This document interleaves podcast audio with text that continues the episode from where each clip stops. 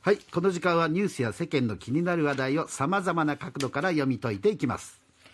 え筑紫女学園大学教授の吉野義孝さんです先生おはようございおはようまごすざいますおはようございます。はい今日は何でしょうか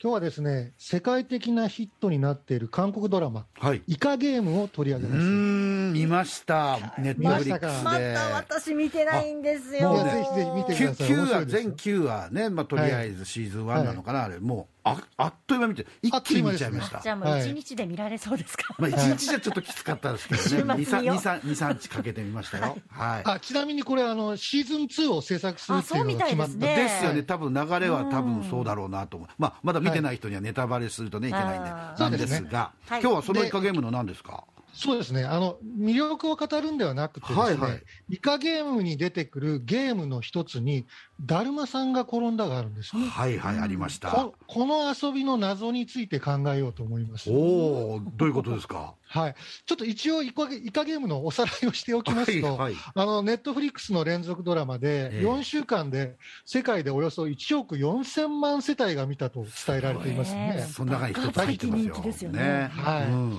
で、いろんなサバイバルゲームが出てきて、はいその最初のゲーム、皆さんもご存知のうん、だるまさんが転んだなんですね。うん。で、このシーンを見ると、なんなんだこのドラマっていう衝撃が走るわけですよそうですね。うんで、実はこの遊び、謎に満ちています。はうい。んあの日本に根付いてるのはご存知の通りなんですが、うん韓国にも同じようなものがあって、は韓国だと掛け声がですね、い。はい。ムグンファコッチピオスムニダ、これ、ほうあのムムクゲの花が咲きましたという意味ということなんですへね。ーだるまが出てこないんですよ。はいはい。じゃあ、あのだるまさんは転んだって一体何なんだと、そうですね呪文なのかと。はい。でこれあの、考え方としては、あのだるまさんが転んだで10音ある。はいはい。うんだだから、1、2、3、4と数えて、10まで数えるための言葉っていう捉えあ方。なるほど。はいはいはい、僕はあの小さい頃あの近所の友達がですね、はい。坊さんがへをこいたと言ったのを覚えてるんです。はいはい。言ってました、言ってました。これも、これも重音なんですよ。はいはいはい。はい。あこれ、あの、近畿地方でよく使われるようですけれども、僕はあうのん広島県出身なんですけれども、その言い方ありましたね。はい。うんあ、なるほねど。実はい、実はこの遊びですねあの、日本、韓国だけじゃなくって、中国とか香港とかアメリカとか、ああとヨーロッパ各国にも広がってるんです。世界共通つまりあれですよね、はいあのそのだるまさんが転んだって言ってる人は顔をこうあのまあ、うん柱かなんかに向けといてその間は、言ってる間はあの、はい他の人たちはわーって動いていいんですよね。そうなんでです。転んだってパッとそのいわゆる鬼が振り向いた時に動いた人が「あお前動いた」とか、そうそういう遊びですよねこれ、そうですねそのルールは世界中一緒なんですかあの言葉を発するかどうかっていうところでは、はいあの発発さないところもあるようですけれども、へ大体同じなんですよ。えアメリカではレッドライト、グリーンライトと呼ばれていて、こはいはいれ、信号機ですよね、レッドライトググリーリンライト、うんうん はい、グリーンライトで、えー動いて動いてレッドライトで止まるピタッと動く動きを止めるうんうんうんうんで面白いのはこれフランスでしてはい「アンドゥ・トゥア・ソレイユ」うん日本語にするとう「123太陽んあ」ー で太陽の掛け声で動きを止めるわけですうんうんでロシアは日本語にすると「海の波騒ぐ」っていう意味だそうですよロシアではそういう海の波そう騒そうぐですだから太陽だったり海だったりうんもううだるまだったり坊さんだったりですね本本当になんか自由な発想なんですけれども、えなんでこんなになってるのかっていうのは謎なんですよね。そうえですねええところで、日本でいつこの遊びが始まったのかということなんですけれども、ほう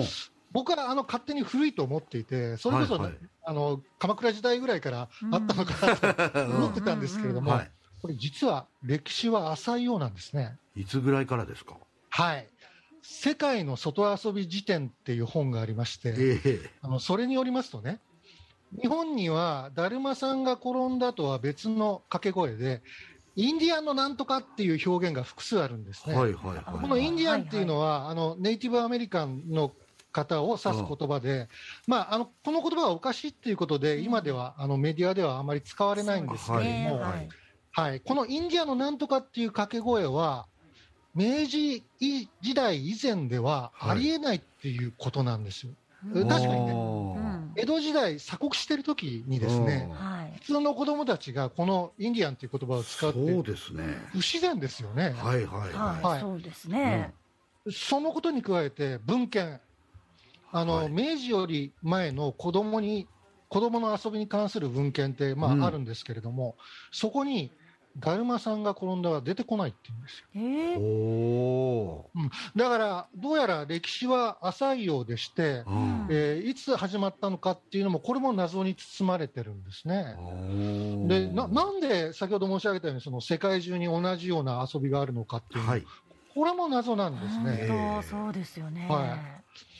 でもう一つあの謎を言いますとねあの鬼の立場が日本とアメリカでは逆なんです。でうん日本ではうん子供たちは鬼の立場になりたくないわけじゃないですか。そうですねうん。鬼ですからね。 は鬼ですから。うんところがあのアメリカあの信号機のケースで言うと、うん信号機にみんななりたがるんですよ、鬼の立鬼の立場になりたい、ほうう。うん、だからあの信号機がまあ喋って、レッドライト、グリーンライトっていうわけですけれども、おーでこのんいわばゲームの仕切り役に、ですねアメリカの子供たちはなりたいんですよ、んほうほう鬼になりたい、ほ仕切り役になりたい、そうそうそう そう、うん、だからアメリカではみんなと違う立場の人になりたう。がる、なるほで日本の場合、ど。みんなと違う立場にはなりたがらなりたくなないい。だからあもしかしたらですはよ、いこれはぼ僕の考えですけど、はい。こんなところにもう日本とアメリカの違 いが現れてるのかなと、出てますね。まあ、ちょっと深読みのしすぎかもしれないですけれども、あーまあ、そんなことを考えるのも楽しいかなと思うっんて、うんちなみにですね、ケンパっていう遊びがありますよね。あはいケンケンパ、あーケン剣パ。はいはいはいはい。はい。これもノルウェーとかブラジルとかタンザニアとか、はい世界に広がってるんです。はい。ほこれもどうししてそうなったのかっていうのはよくわからなくって、う子供の遊びって謎に満ちてます。面白いです。はい。んなるほどね。ねえあれでもどうだろう、まあ、そういうのは割とこう単純じゃないですか、うんはい。でも例えばあの「トーリャンセ」とか「悲しい歌」あるじゃないですかああああいうのはやっりまぱ日本しかないのかなとすねどうなんでしょうね。どうなんでそすかこちょっとねまた調べてみましちょょうっかとね、ぜひ先生あの、はいお忙しいでしょうけどあ、深い意味が隠されてるかもしれかません、もしれませんそねうですぜねひ調べてみてくださいあはのいはいイカゲームからまたあのすごい視点でありがとうございましたありがとうございましたありがとうござはい、いましたえー、筑紫女学園大学吉野義孝先生でした